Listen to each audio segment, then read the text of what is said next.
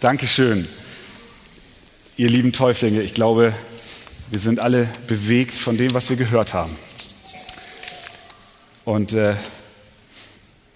wir wenden uns jetzt einem Mann zu, der auch bewegt war, als er den Ruf Gottes in seinem Leben hörte.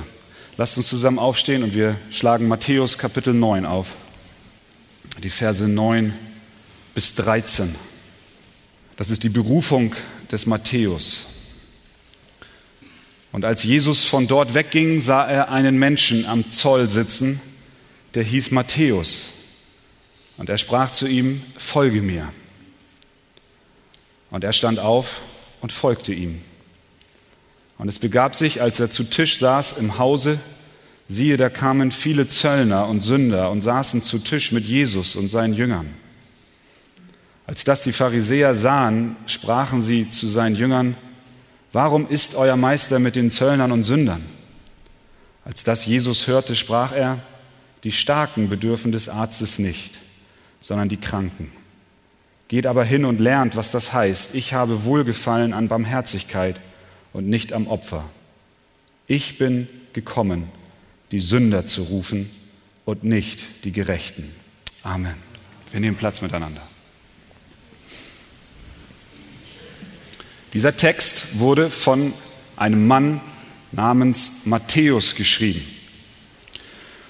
Dieser Matthäus hat das sogenannte Matthäus-Evangelium geschrieben. Und in diesem Evangelium, das ist wie ein Bericht über das Leben und Wirken Jesu. Er fängt an am Anfang über den Stammbaum Jesu zu schreiben, dann berichtet er über die Geburt Jesu, er schreibt von äh, dem, der Taufe Jesu, er schreibt von der Versuchung Jesu, dann lässt er sich aus über die Seligpreisung und berichtet darüber, wie Jesus auch seine Lehren weitergibt. Und dann kommt er hier an eine Stelle, wo er ein Stück weit innehält. Denn bei all dem objektiven Berichten kommt er jetzt zu dem Punkt, wo es persönlich wird. Er berichtet hier von dem Augenblick, als dem, in dem Jesus in sein Leben trat. Er berichtet von dem Moment, der der wichtigste Augenblick, der bedeutungsvollste und folgenreichste Augenblick in seinem ganzen Leben ist. Es ist, als wenn er dort sitzt und den Stift beiseite legt und jetzt berichtet, was geschehen ist, als Jesus in sein Leben kommt. Und er schreibt, als Jesus von dort wegging, sah er einen Menschen am Zoll sitzen, der hieß Matthäus. Und er sprach zu ihm, folge mir.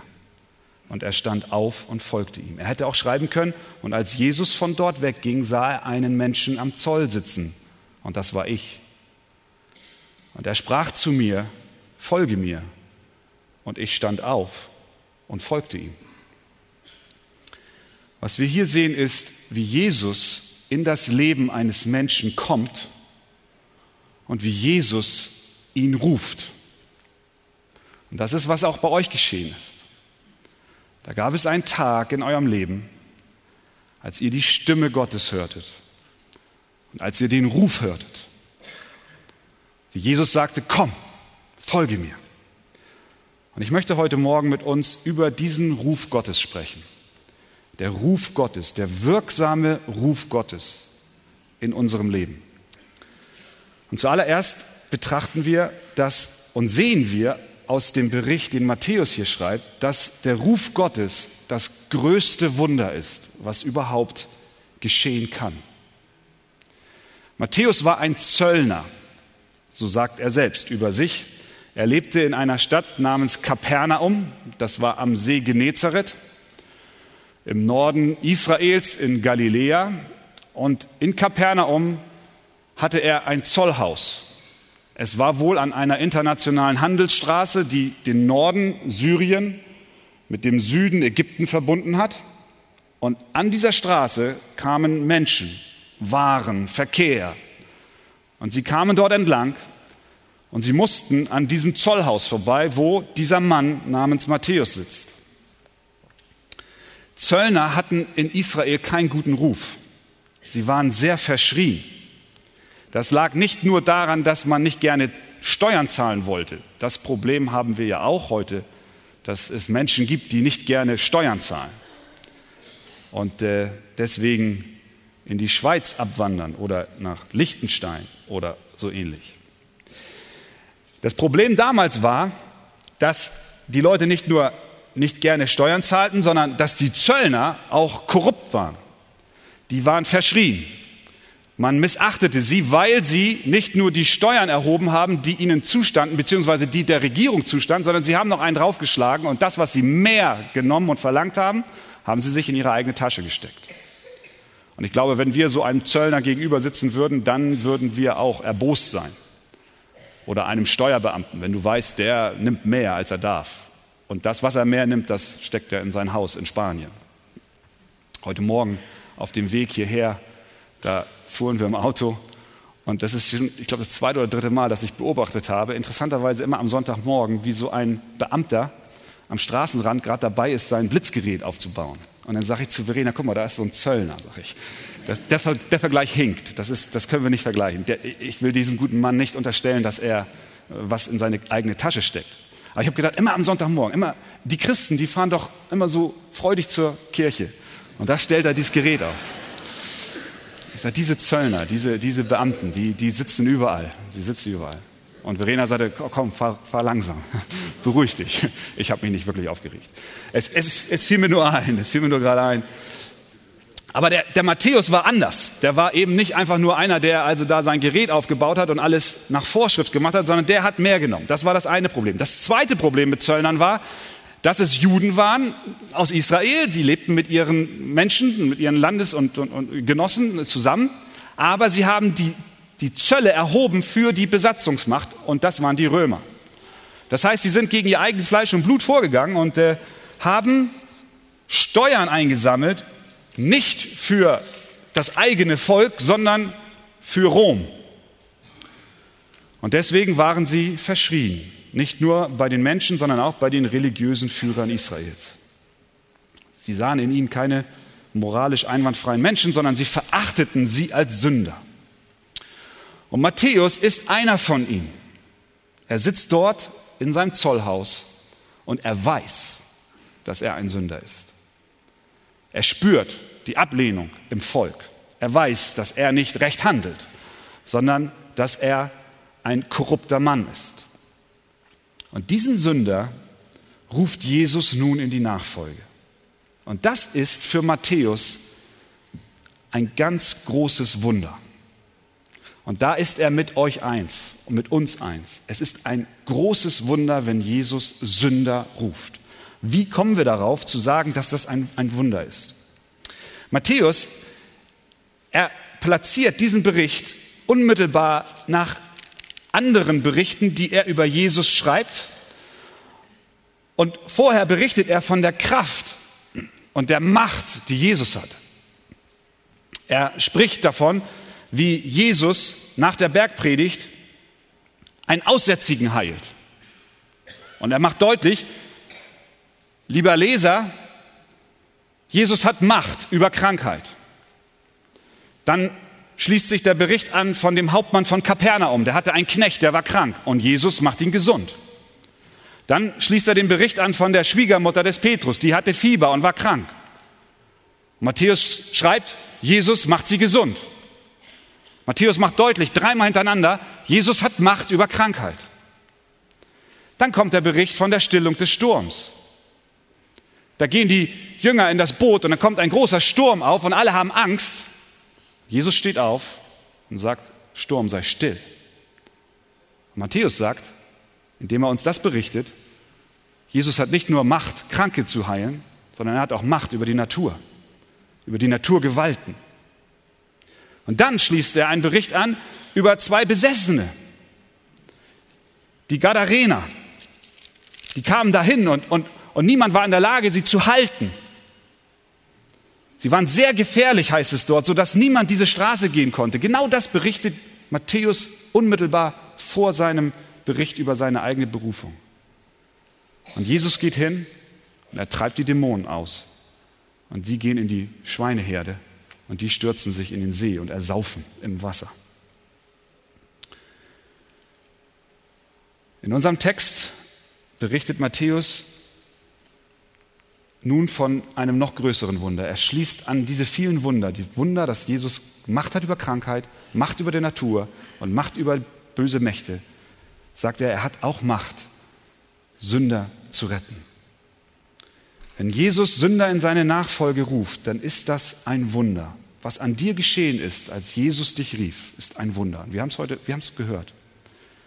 Du, du kannst es dir nicht erklären. Es ist etwas, was geschieht in dem Moment, wo Menschen bewusst werden und Jesus sie ruft, geschieht etwas in ihrem Herzen, was wir mit einer toten Auferstehung vergleichen können. Die Bibel sagt, der Mensch ist tot in seinen Sünden und dann kommt der Ruf Jesu und er weckt diesen Toten zum Leben. Und so rief, rief Jesus den Matthäus. Es war ein Ruf, der Kraft hatte. Und Matthäus ist sich bewusst, dass der Ruf von Jesus an ihn Gemeinsamkeiten mit all den Wundern hatte, die vorher stattgefunden haben. Er war doch von der Liebe zum Geld gelähmt, so wie der, wie der Gelähmte gelähmt war. Sein Gewissen war taub durch seine Erpressung und Unterdrückung, die er ausübte. Er war gebunden von Habgier, so wie der Besessene gebunden war. Und ich weiß nicht, wenn du dich an deinen Ruf erinnerst, den du eines Tages gehört hast, dann weißt du auch, wie, wie du gebunden warst, was deine Lähmung war, was deine Krankheit war, was deine Blindheit war, was deine Taubheit war, was dein, deine, deine Besessenheit war. Aber in dem Moment, als Jesus kommt und Matthäus den göttlichen Ruf hört, fängt er an, sein Vertrauen von diesen Dingen wegzunehmen und auf Jesus zu setzen. Es war nicht nur ein physikalischer, ein physikalischer Ruf, eine Schallwelle, die auf sein Ohr traf, sondern es war etwas, was tief in seinem Herzen Platz einnahm. Der Ruf Jesu hat die Kraft, Herzen und Leben zu verändern. Diese Kraft kommt von Gott. Es ist nicht Matthäus, der Ausschau nach Jesus hält, sondern Jesus sah einen Menschen am Zoll sitzen, heißt es. Er sah einen Menschen am Zoll sitzen und er wandte sich ihm zu. Und so spricht auch Jesus heute Morgen zu dir. Und er sieht dich in deinem Zollhaus sitzen und er ruft, folge mir. Heute Morgen dürfen wir uns daran erinnern, wie dieser Ruf uns erreichte. Matthäus, er tut es hier, er, er hält inne, inmitten all dieser Berichte, die er aufschreibt. Und wahrscheinlich liefen ihm Tränen über die Wangen, als er sich erinnerte, dass Jesus zu einem Menschen namens Matthäus kam und ihn rief. Ich lade dich ein, heute Morgen auch darüber nachzudenken, wie es war, als Jesus dich rief, als er rief René, als er rief André, Juri, Selina. Und er rief, folge mir. Und ihr hattet die Gnade zu folgen. Es ist ein Wunder, das alle Wunder dieser Welt übertrifft, wenn Gottes Liebe in unsere Herzen hineinkommt und uns Kraft gibt, umzudrehen das Zweite, was wir erkennen aus dem Text, ist, dass der Ruf Gottes auch ein Ruf ist zum Dienst. Das eine ist, es ist ein großes Wunder. Und das zweite ist, es ist ein Ruf zum Dienst. Wir wissen das auch aus anderen Begebenheiten und von anderen Menschen in der Bibel, wie Gott sie gerufen hat und wie er das, was in ihrem Leben bis dato geschehen ist, benutzt, zum Guten für sein Reich. Wir denken an Mose zum Beispiel. Mose war ein, ein äh, Junge, ein kleines Kind, das an dem Hause Pharaos aufgewachsen ist. Und Gott hat es benutzt, dass dieser Mose eine exzellente Erziehung am Hof des Pharaos erlebt hat, sodass er in der Lage war, ein Volk aus Ägypten, aus der Versklavung herauszuführen. Oder wir denken an Saulus, ein hochgebildeter Theologe der die Christen verfolgt hat. Und eines Tages kam der Ruf Jesu und er stürzte vom Pferd. Und was dann geschah ist, Gott hat ihn zu sich genommen und hat ihn dann später benutzt. Er hat das Leben des Saulus benutzt. Das, was vorher schon geschehen ist in seinem Leben, hat er benutzt, um es dem Reich Gottes zukommen zu lassen. Nun sind wir nicht alle kleine Mose und Saulusse, aber wir sind doch Zimmerleute vielleicht oder Erzieherinnen, Reinigungskräfte. Vielleicht sind wir auch Zöllner oder Steuerbeamte.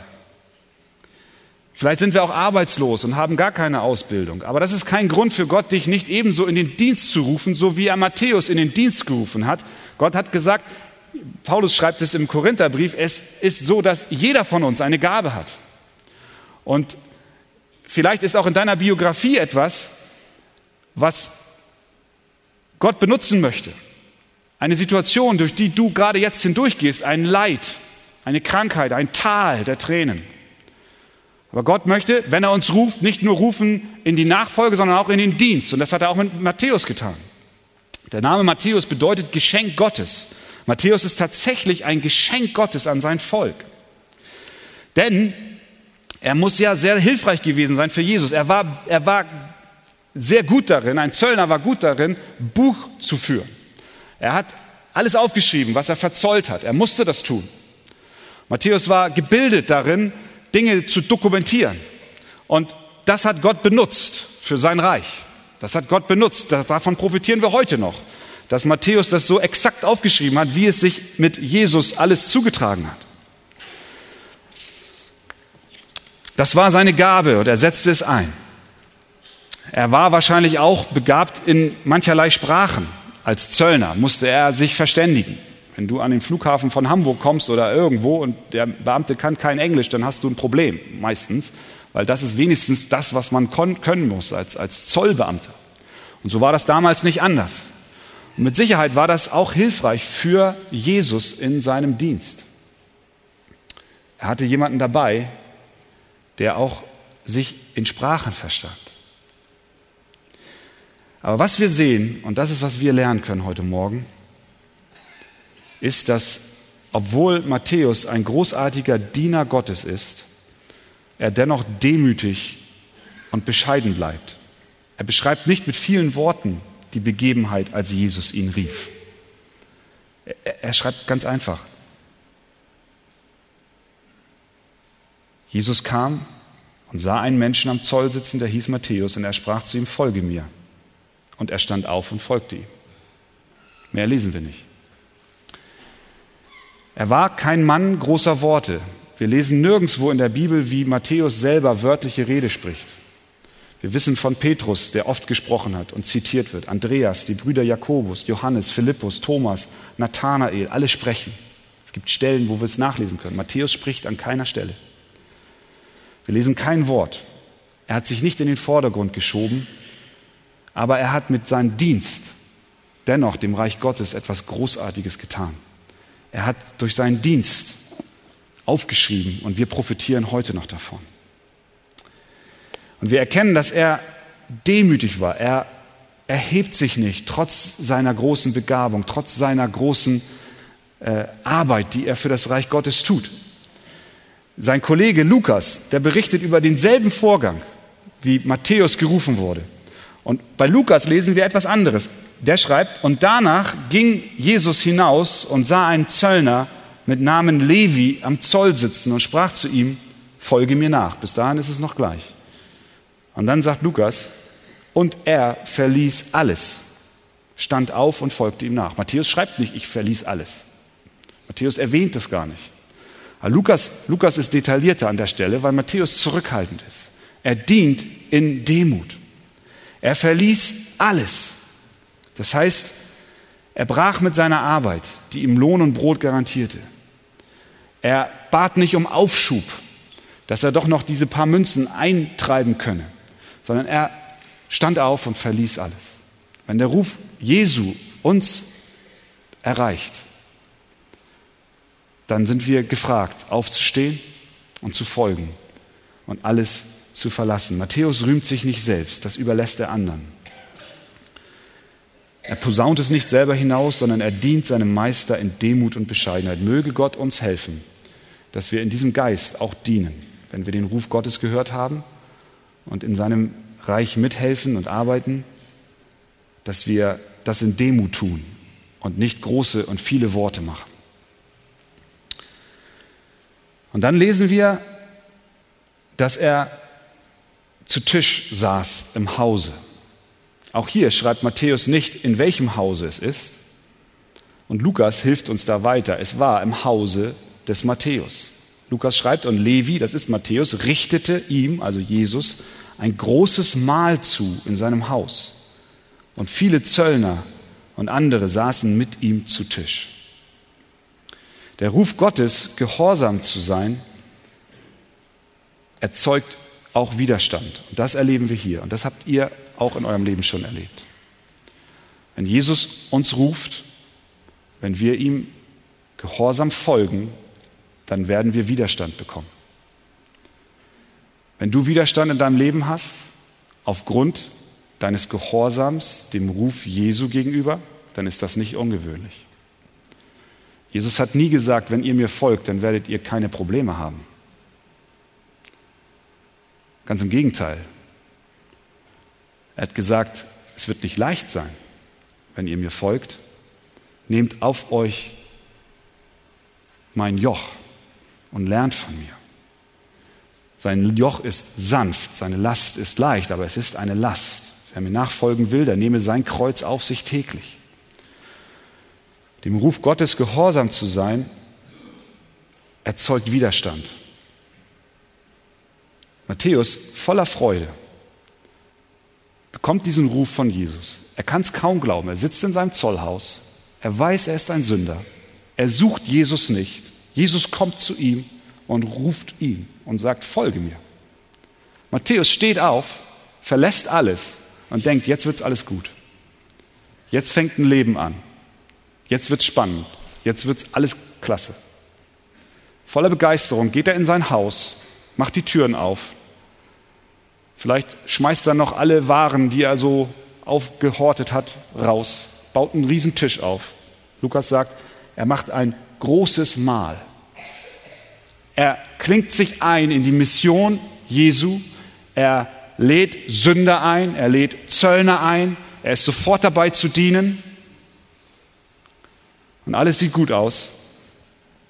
Aber dann kommt der Widerstand. Der wohlbekannte Widerstand. Die Pharisäer sehen's. Und sie waren entrüstet. Die Pharisäer sahen, wie Matthäus Sünder und Zöllner in sein Haus einlud. Und sie, sie waren erbost. Sie klagten Jesus an, dass er die Zeit mit diesen Menschen im Haus des Matthäus verbrachte. Sie erinnerten ihn vielleicht, oder vielmehr, sie erinnerten die umstehenden Menschen daran, dass das doch nicht richtig ist. Psalm 1 sagt doch deutlich, wir sollen nicht gehen, wo die Spötter gehen und nicht sitzen, wo die, nicht, nicht gehen, wo die Sünder äh, gehen und, und, und nicht sitzen, wo die Spötter sitzen. Und die Zöllner, die, die Pharisäer sind ganz, sie gehen ganz geschickt um. Sie, sie treten nicht an Jesus heran und sagen, was machst du hier? Sondern sie wenden sich an seine Jünger. Es heißt dort, als die Pharisäer sahen, sprachen sie zu seinen Jüngern. Wenn du dem Ruf Jesus folgst, dann kommen die Zweifler und die Kritiker und wenden sich nicht an Jesus, sondern sie wenden sich an dich. Und die Pharisäer sprachen, warum ist euer Meister mit den Zöllnern und Sündern? Was macht denn der da? Ihr Ziel war, die Einheit zwischen Jesus und seinen Jüngern zu, zu zerstören, ein Keil zwischen sie zu treiben. Mit aller Macht wollten sie versuchen, seine Jünger zu verunsichern.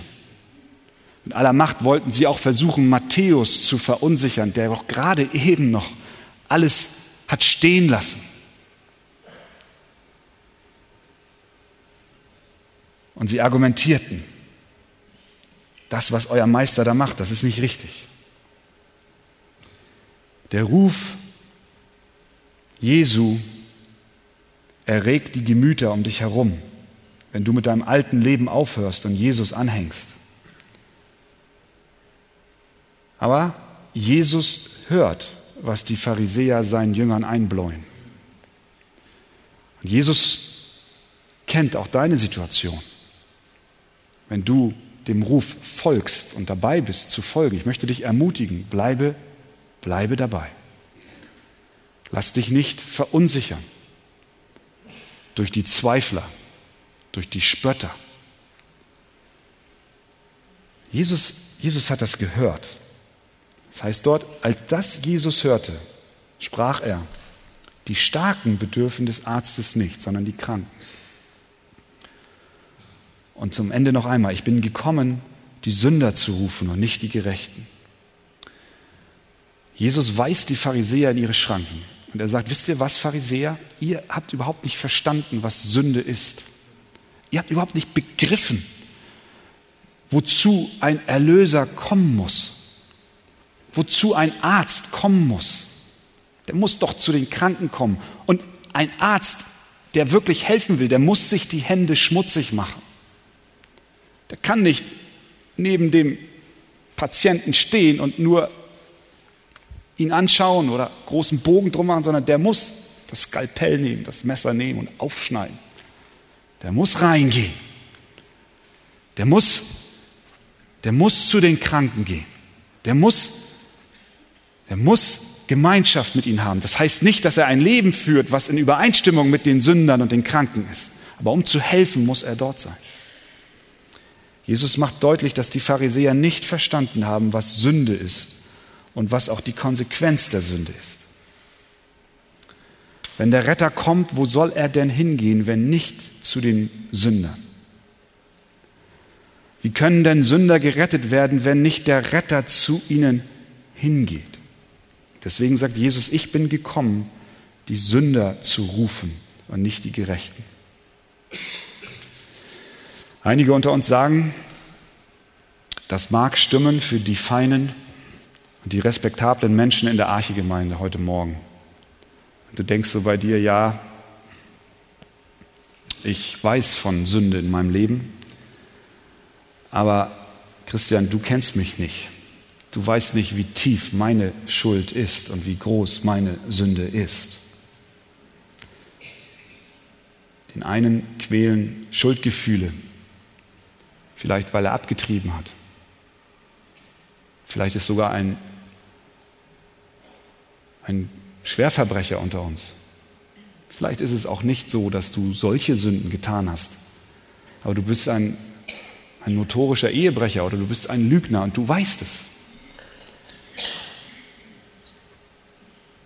Wie kann Christus kommen und mir meine Sünde vergeben? Jesus sagt, ich bin für Sünder gekommen.